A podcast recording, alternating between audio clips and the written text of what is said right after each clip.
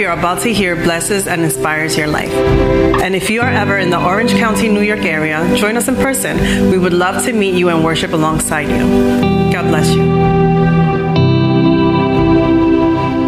This morning, the title or the theme of the thought is Establishing a Christ Centered Church. Establishing a Christ Centered community, rather. Uh, we're going to be considering Hebrews chapter 10, verses 19 to 25. Going to read in the name of the Father, the Son, and the Holy Ghost. And we say, Amen. Verse 19 says, So, brothers, through the blood of Jesus, we have full freedom to enter the Holy of Holies. And we say, Thank you, Lord, for that, right? Verse 20 says, Through the new and living way that He has opened for us through the curtain that is through your body. Talking about Jesus there. Verse 21 says, And we also have a great priest at the head of the family of God. Let us therefore approach God with sincere heart and with a full assurance that faith gives, internally purified of a guilty conscience and externally washed with pure water. And we say, Thank you for that. Verse 23 says, Let us hold fast to the hope that we profess. I want to tell somebody, hold fast to that faith. For faithful is the one who made the promise. Let us care for each other in order to stimulate or stir each other to love and good works. Let us not stop gathering together as some are used to, but let us encourage one another, and all the more so now that we see that the day, the day, is approaching. Let's pray. Lord, we thank you in this moment. Thank you for your word that it is a compass to us, God. It is a light, oh Lord, for us. It is blue, a blueprint, God. We thank you that you didn't leave us alone just to fend for ourselves, God, but you left us, God, directions, God. So I ask, oh Lord, this morning that our hearts would be sensitive, our ears open, God, our minds receptive, oh Lord, to what you have for us, God. We be vulnerable before you, God we receive the word that you have, Lord. And I ask, oh God, that you would take me out of the equation, Lord, and it would be your Holy Spirit, Lord, that speaks to our hearts, God. We need you, God. No doubt about it, Lord, we need you. We need your word. We need your presence. We need your love. We need your forgiveness, God. No doubt about it, God. So we pray and we thank you for this morning. We ask that your will would be done, O oh Lord. Uh, in your name we pray. Amen and amen. You may be seated this morning.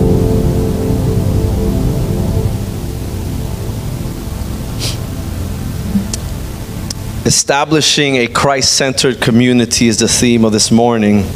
I feel I feel lonely up here without a, a translator, but um, we'll get we'll, it, it, it, we'll get there, right?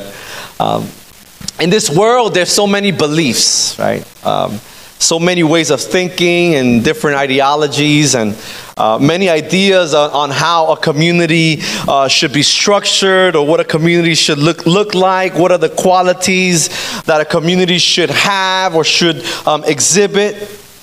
But as believers, uh, we should not long for ideal communities, what we hear ideal communities look like or feel like, because let me tell you, ideal communities are hard to find ideal and perfect communities are almost null and void. But we should strive rather, this morning I want to encourage us to strive rather for a Christ centered community at whatever cost it would be. It is disappointing to know that there are believers and churches that have contextualized scripture and different verses for their convenience to fit their own conception or ideologies of what a Christ centered community looks like. We hear so many dogmas out there and so many ideologies that are out of context and just erroneous in their um, scripture and theology.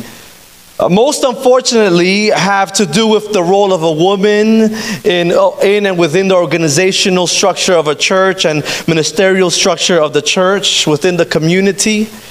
Some are ideologies of appearance on how uh, a Christian looks like. Some are ideologies on what a Christian should dress like and, and, and be perceived as. It's an oppressive promulgation of this um, oppressive moralism, this thought of what it should look like, what we should look like. But thank God for His Word, amen? We thank God for His unadulterated Word. Our desire as a church and as followers should be to seek the sound doctrine, right? And it is to seek and not only be part of what the doctrine tells us that this community looks like, but be, to be an integral, an essential part of establishing this Christ centered community, a Christ centered church based on what God tells us through Scripture, based on what He leaves us in His Word. And here, the writer of Hebrews speaks to us and he teaches us and explains to us the primary characteristics of what a Christ centered community looks like. A community that moves and communicates and engages and relates uh, to each other within itself, within its confines, and even how it engages and serves and looks like outside of its confines. Through the Lord, through the direction of the Spirit of God. And here the writer gives us four essential characteristics uh, uh, which we should compare with our immediate communities. Which we should begin to look at what our communities look like, not only the larger ones like this one, but also the more intimate ones. Also, in a way of reflection, uh, we should ask ourselves are we promoters of these characteristics within our communities? We promote these characteristics that the writer gives us within the communities that the Lord has for sure and definitely planted us in. But before that, I'd like to give you a bit of context uh, with regards to this chapter, these verses that we read, in regards to the first 20 verses of this chapter, because they're important to the focus verses. Verses uh, nine, uh, the, the, uh, 19 to 21 says that now through the shedding of the blood of Jesus Christ, we have full freedom to enter the holies of holies. We said amen to that. Now there's a new, it says that now there's a new and living way for us. It says now we have a high priest above us. And he reemphasizes these truths because of what he stated in, in the beginning of chapter 10. What the, and what does chapter 10 say to us? What does the previous, what do the previous verses say, right? That's hermeneutical way of study, right? And not only read what that says, but what the other verses say and what the chapter says, and then what, how it relates to the whole book. So, what do the first verses tell us? He tells us that the law is only a shadow of the good that is to come. In other words, the law, though was good at that moment, is not now the ultimate, but only the shadow of what is to come, of what was to come, of the hope that was to come. In other words, the law now is changed from its position, it is moved. When we move things, it's because maybe right now it's not good for, for us anymore from being something primary in the language of these verses, from some, being moved from something primary to the secondary, to the second thing. He continues to say that the law, by the same sacrifice being given, in other words, uh, they, there was laws and rules that the priest would have to come constantly to give certain sacrifices, right? Often for certain things. He says the law, uh, um, the law by the same sacrifice being given cannot and does not perfect nor clean those who draw near. I mean, that was a big deal for those that read at that moment to hear that. What are, what are you saying that what we've been doing all this time is no longer what we need to do? He says, continues to say, the law brings constant awareness of guilt, brings to mind our failures and sins. And then he says, but that is as far, and, and, and, and he continues to speak on it, but that is as far as the law does. It reminds us of our, uh, not only reminds, but it constantly reminds us of our sins, which many of times it oppresses and it stagnates us. It goes on to say, consequently, or because of, the law didn't work or wasn't enough, he says, Jesus, the second, came. In other words, it was necessary because the first wasn't good or needed to be changed for Jesus to come. Verses 8 to 10 then say, Sacrifices and offerings, burnt and sin offerings you have not desired. Think about that, right? Think about what that meant to the people there. That's what they did. That's what that's how they grew up, that's how they studied from child to adulthood. That's what they believed. That's what was told to them.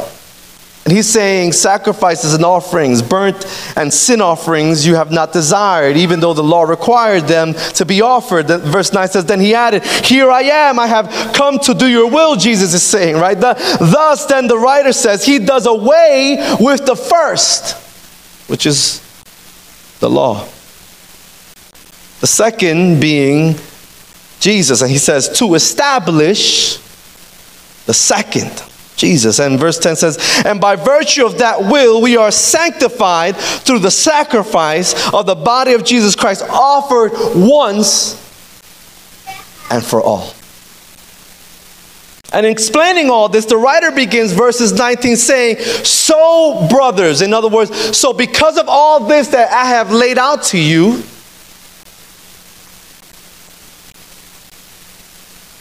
This is what I, he says, we have now full freedom to enter the holies of holies through the new and living way that he has opened for us.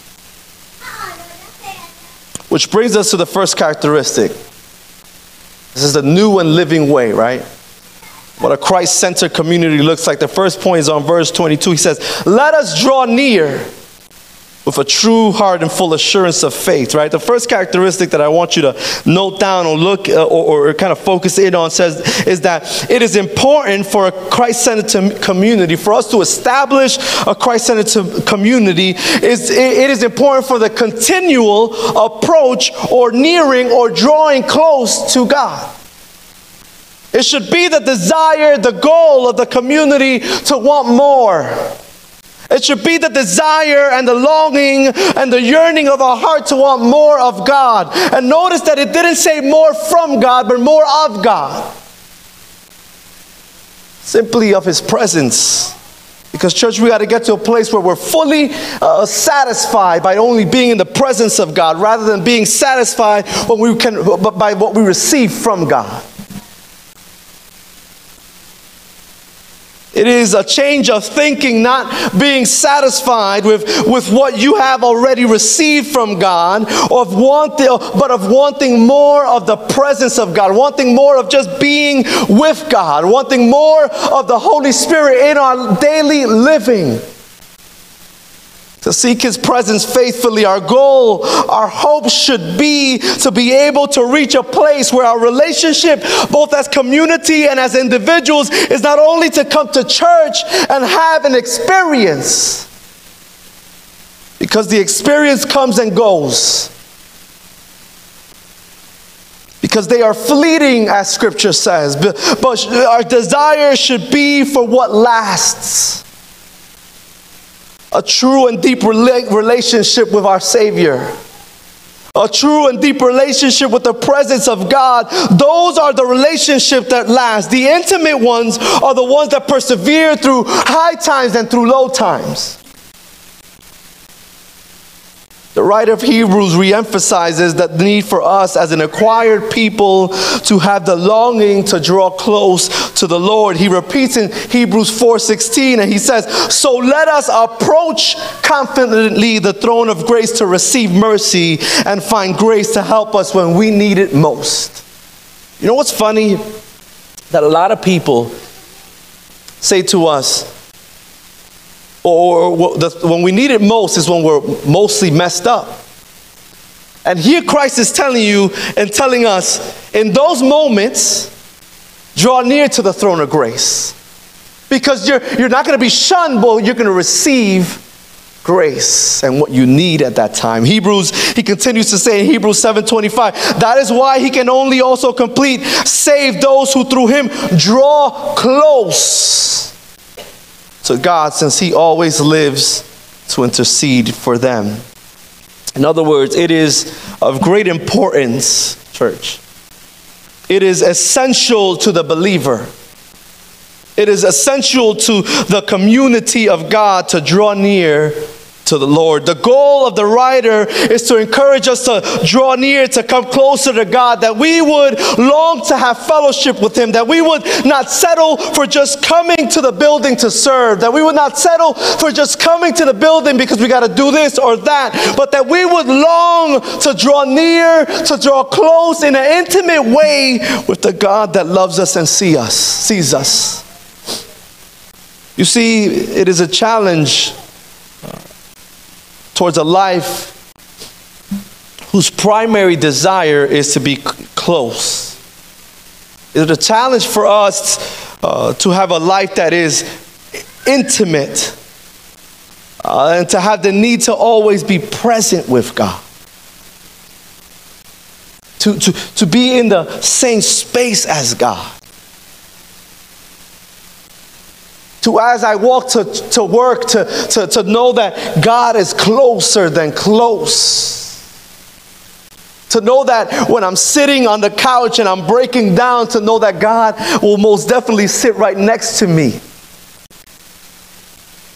It's to know that when I'm in my hardship uh, and on the ground, that God, scripture says, draws close to the broken hearted. It is a call to be present with God. You know what I love about the writer? Is that he has the listener and the reader in mind. That he understood that, as the saying goes, it is easier said than done. He understood that believers, like many of us, even those who did not believe at that moment, were still practicing the first. They were still stuck on the first. He understood that it was not going to be easy for them, for us to let go. And that is why he speaks concerning the conscience of guilt. And it is, uh, and with this, he cancels this thinking that hinders us even today.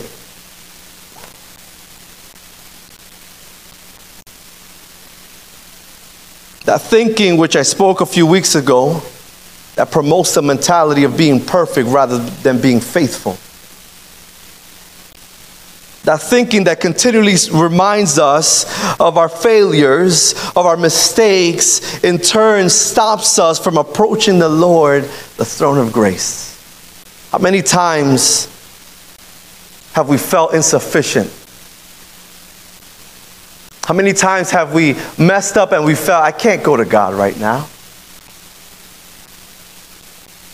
And here the writer is trying to cancel this way of thinking, uh, um, that thinking that continually reminds us of our failures. Let us think about if someone uh, you had, a, if you had a friend, if you had a loved one, and every time you messed up or every time you came to them, they reminded you of that mess up.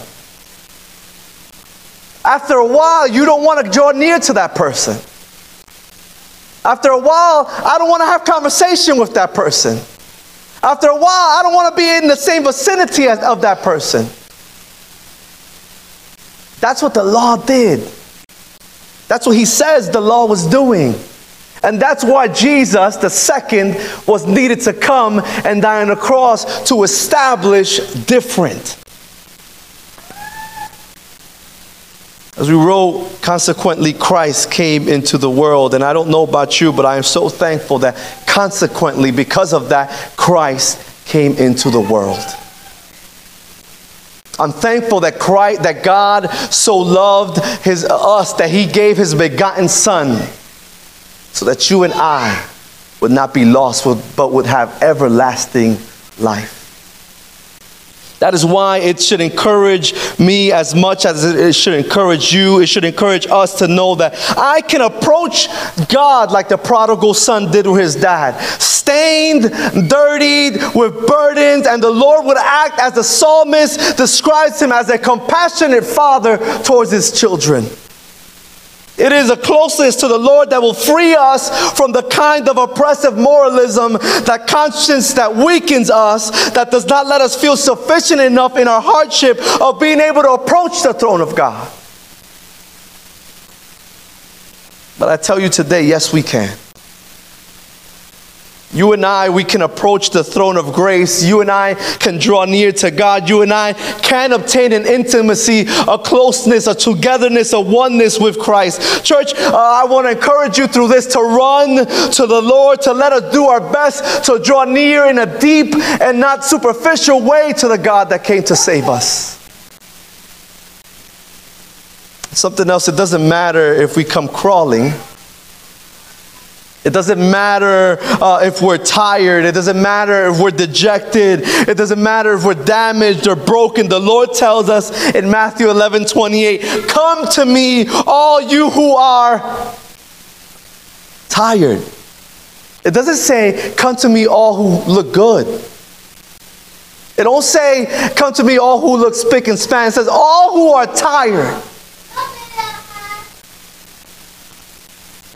Of your work, he says, and loaded, and I will give you rest. In other words, come closer to me because in me you will find what you need. What do we need, church? Peace, an answer, more wisdom.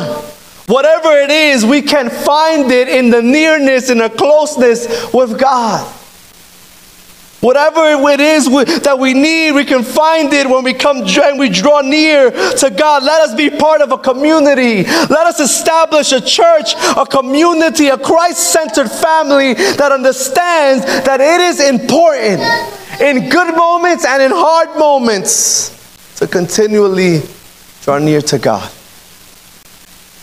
This is the characteristic of a believer of a Christ centered community, a community understands that if I can, that I must continually approach God because the Lord takes away the first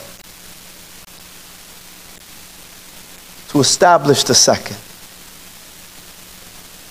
May we say, as the psalmist said in Psalm 73 28, but as for me, it was good to be close to God. The first characteristic for a Christ centered church uh, or to establish a Christ centered community is drawing near to God. The second characteristic of a Christ centered community can be found in verse 23. He says, Let us hold firm to the hope that we profess, because faithful is the one who made the promise. The second characteristic is firmness of faith. What is the faith that uh, we profess? What is our faith? What is your faith, church? It should be the, like the beginning of chapter 10 reminds us that though that through Jesus Christ's sacrifice we can now approach him with full assurance. It should be that although one day we were lost, he found through his love he found us and made us new. It should be that this love is for everyone who asks for it. Our faith should be that we'll recognize that He paid the price once and for all for all of our sins. Our faith should be that He is with us like a mighty giant, that He will never leave us nor forsake us, that one day we were bandaged, dead, blind, and He called us by name, and now we can sit at the table and dine with Him. It should be that we recognize that He doesn't change His mind. Our God does not change His mind. It should be that we recognize that He already loved us. I mean, embrace that. You are already loved. I might mess up in an hour, but I'm already loved by God. He doesn't take that away from us. Our faith should be that He removed the first to establish the second, and that He is coming again for a church, a wife, a community a people that wait for him. That is the faith that we should be professing.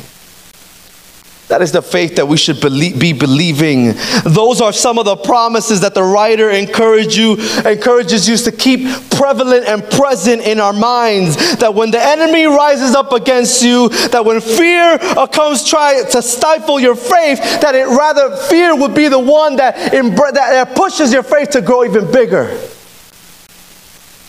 That faith will be what makes way for your faith. That fear will be, be what makes way for your faith. That the faith that we profess is so clear and that it will be so present uh, in our minds and in our hearts that you can tell the giant or your situation just as David was able to say. You come against me with sword and javelin and spear, but I come against you in the name of the Lord. Yeah, our faith reminds us what the Lord says in Isaiah 43 2, where He says, when, you when you cross the waters, I will be with you. When you cross the rivers, their waters will not overcome you. When you walk through the fire, you will not be burned. The, the flames will not burn you. Whatever may come, we will be Christ centered community that stands firm on that same word. That though I walk through the valley of shadow of death, I shall fear no evil. But the key is that we would always remember that it is not only by uh, not by my means or by our powers nor by our abilities or gifts, but as the writer finishes that verse, he says that uh, to remember that uh, he who gives the promise is faithful. That should also fill us with encouragement and boldness, knowing that you and I can stand firm through the sal- salvific work of the cross by Jesus Christ for you and for me today. Because faithful is the one who has made a promise. Church, hold on to that faith. Church, hold on to that faith.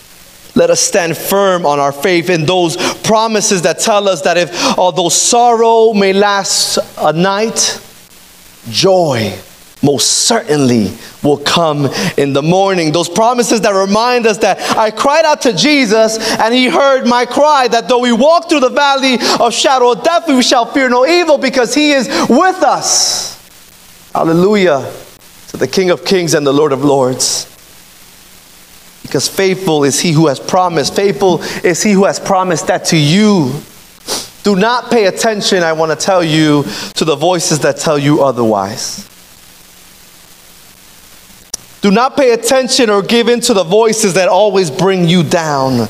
Uh, cancel out the voices that make you feel less than through supposed wisdom and maturity. Cancel the voices that always seem to tell us or remind us of what we've done wrong. We will have failures, church. We will have hardships, we will have difficult moments, but if we hold on, if we can just wait a little bit longer, we, you and I can endure the moment, the evening, the night a little bit longer, if we would remain firm in the faith, we will see, as Moses tells his people, the hand and the victory of our God for us. Tell your neighbor, stand firm. Tell the person next to you, hold on a little bit more. Tell them just a little bit longer, hold on. It's just a little bit while, and God will act on our behalf. The second characteristic uh, to establish a Christ centered community is the firmness of faith. It's standing firm on what we profess and what we read. And the third point, as I asked the, the, the worship team or, or Brother Aaron to come and help me out the third characteristic of the Christ centered community is found verse 24. He says, Let us consider how to stir one another up towards love and good works.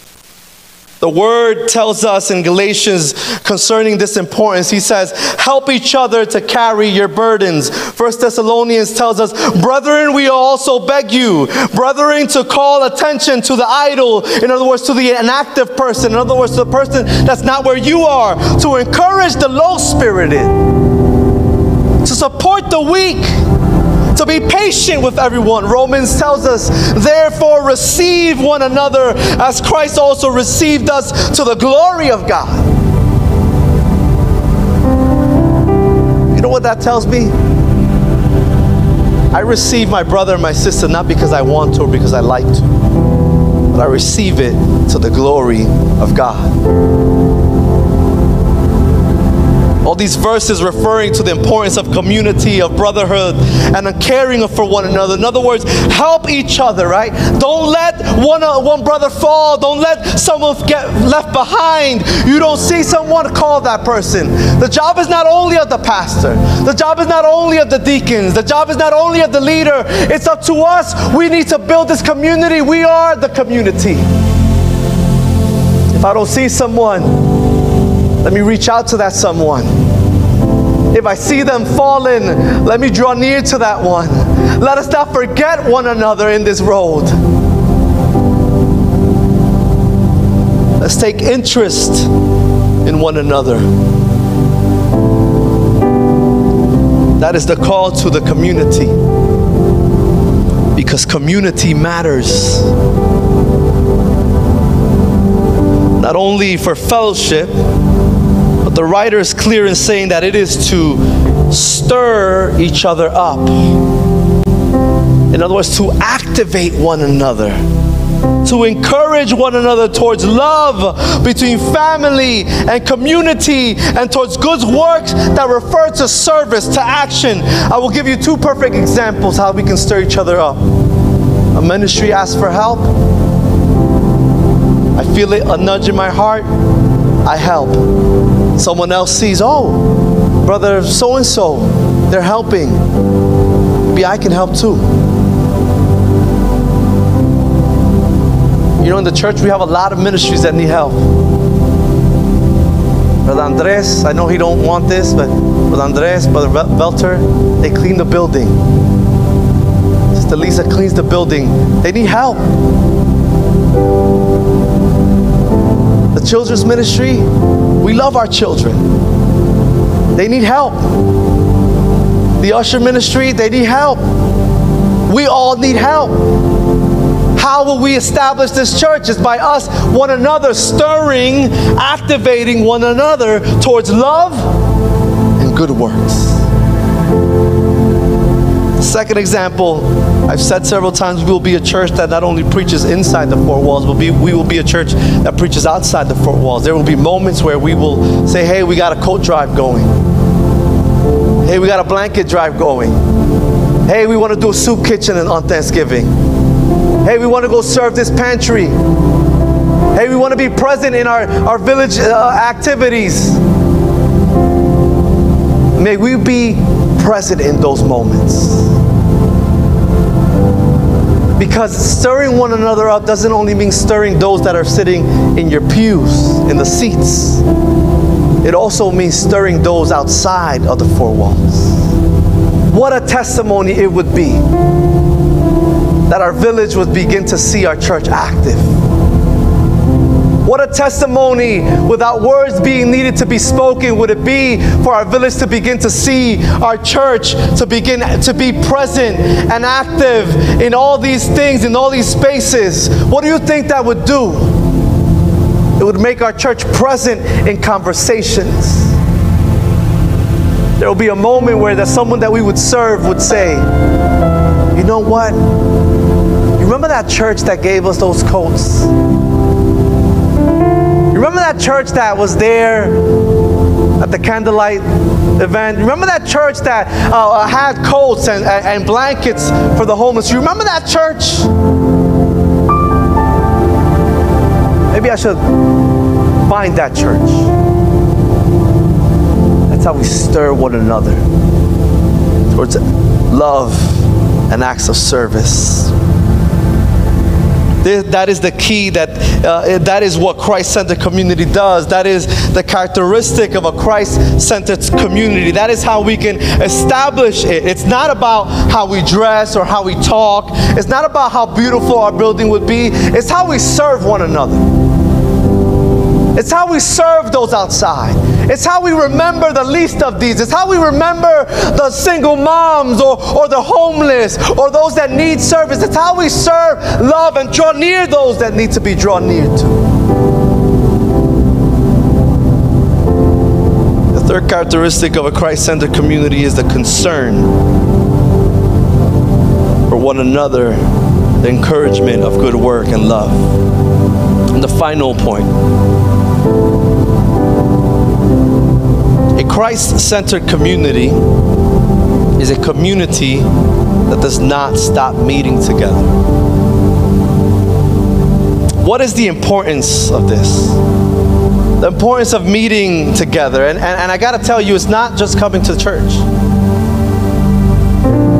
The word, the word is used congregating. It's not only congregating in the church. He's not talking about coming to a service only. Congregating meaning means to come together. The commentator Matthew Henry says, communion, the coming together among the saints, is a great help and privilege. It is a great way to find steadfastness and perseverance through the congregation. We can strengthen our hands through the congregation, we can strengthen our hearts. The importance of coming together, the importance of fellowshipping, the importance of, of congregating one another is, the, is that I can find someone that quite possibly has gone through what I'm going through. I'm gonna find someone that might be going through what I had gone through. I might, I'm gonna find someone that might be a couple of steps in front of me that can help me that can tell me how I got to the other side, that can remember me and pull me through. In the coming together with others, we can meet someone that has gone through the valley moments that we've gone through. In the coming together with others, I find another ear to listen to me. I find another hug that can encourage me to move forward. Again, he's not talking just about it within the context of a church or this building. It's also being able to meet my brother for coffee at the coffee shop. It's also being able to meet my sister and coming together with my sister, my brother at the park to break bread, as scripture says. To just do life with one another. The writer encourages us to not stop coming together to not stop fellowshipping. We rise to our feet. You know what the saddest thing is sometimes? Of just people in general, not only the church, because you know, we don't want to bombard the church, right? We're imperfect people too. You know what the saddest thing is? That for many, in moments of hardship, in moments of tension, in moments of tribulation, in moments of sadness, we choose to scatter rather than coming together. We choose to isolate ourselves or take ourselves out of the equation instead of stepping a little deeper in.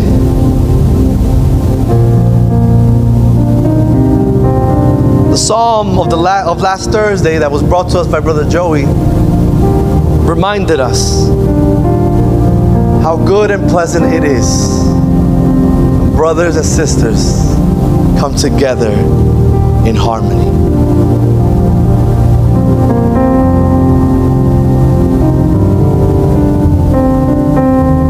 And then it ends and says, For there the Lord has commanded blessing.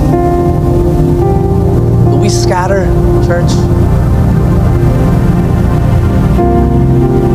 Do we decide to isolate ourselves?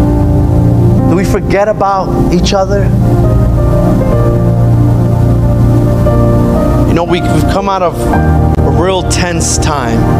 And as I thought about September 11 yesterday,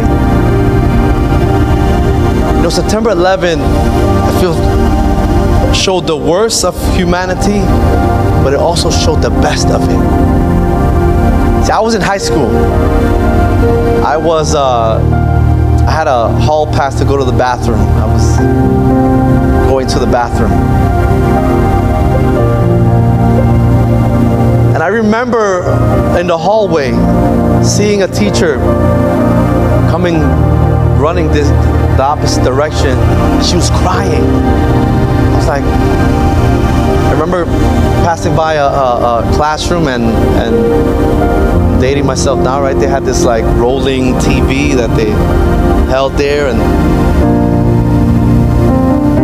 that class was watching the news, and I, I go, I just stepped into the classroom. I just, it was high school. I feel like you can do whatever it is. At least in the city, you can. Maybe not up here, but in the city. And I saw what was happening, and I remember that in that moment, there was no talk about politics. There was no ideological lines being drawn. Rather, we all need to help. Rather, we all need to run to what, where the need is. What happens to us? Why do we decide to scatter? Does that mentality change? The question is, are we coming together or are we scattering? The question is, are we drawing near to God in all moments? The question for us is, do I stand firm on the faith that I profess and read? The questions are, do I care for my brother enough that when they don't come, when I don't see them, I can send them a message? The question is, church, are we establishing Christ centered community? The author of Hebrews tells us that it is possible, and this is what it looks like. And it, you know what gives us the strength to do that? That the first was moved so that the second would be established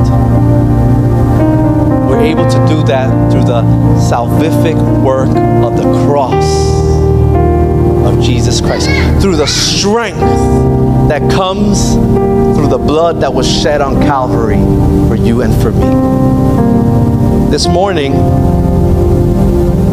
I was telling someone, you know what? I, I don't, I like when it's quiet. The church. It tells me that we're thinking, we're searching, man, you know what? Getting riled up is beautiful, but we need to do good work inwardly. We got to do the, the hard work. And today, the challenge is to the church. Are we establishing, to, it's to you and to me, am I establishing a Christ centered church where how we move, how we engage, how we look, how we, whatever it is that we do is led by God and not by emotion or by ideologies or how I think or perceive? So this morning the altar is open because God is a good God. And God wants to help us uh, make adjustments where we need to make adjustments. Uh, the altar is open. If you need help in any of these points, God wants to help us. How can we establish a Christ centered community? We establish it by drawing near to God continually. We establish it by standing firm on our faith. We establish it by caring for one another, by remembering, by not forgetting one another.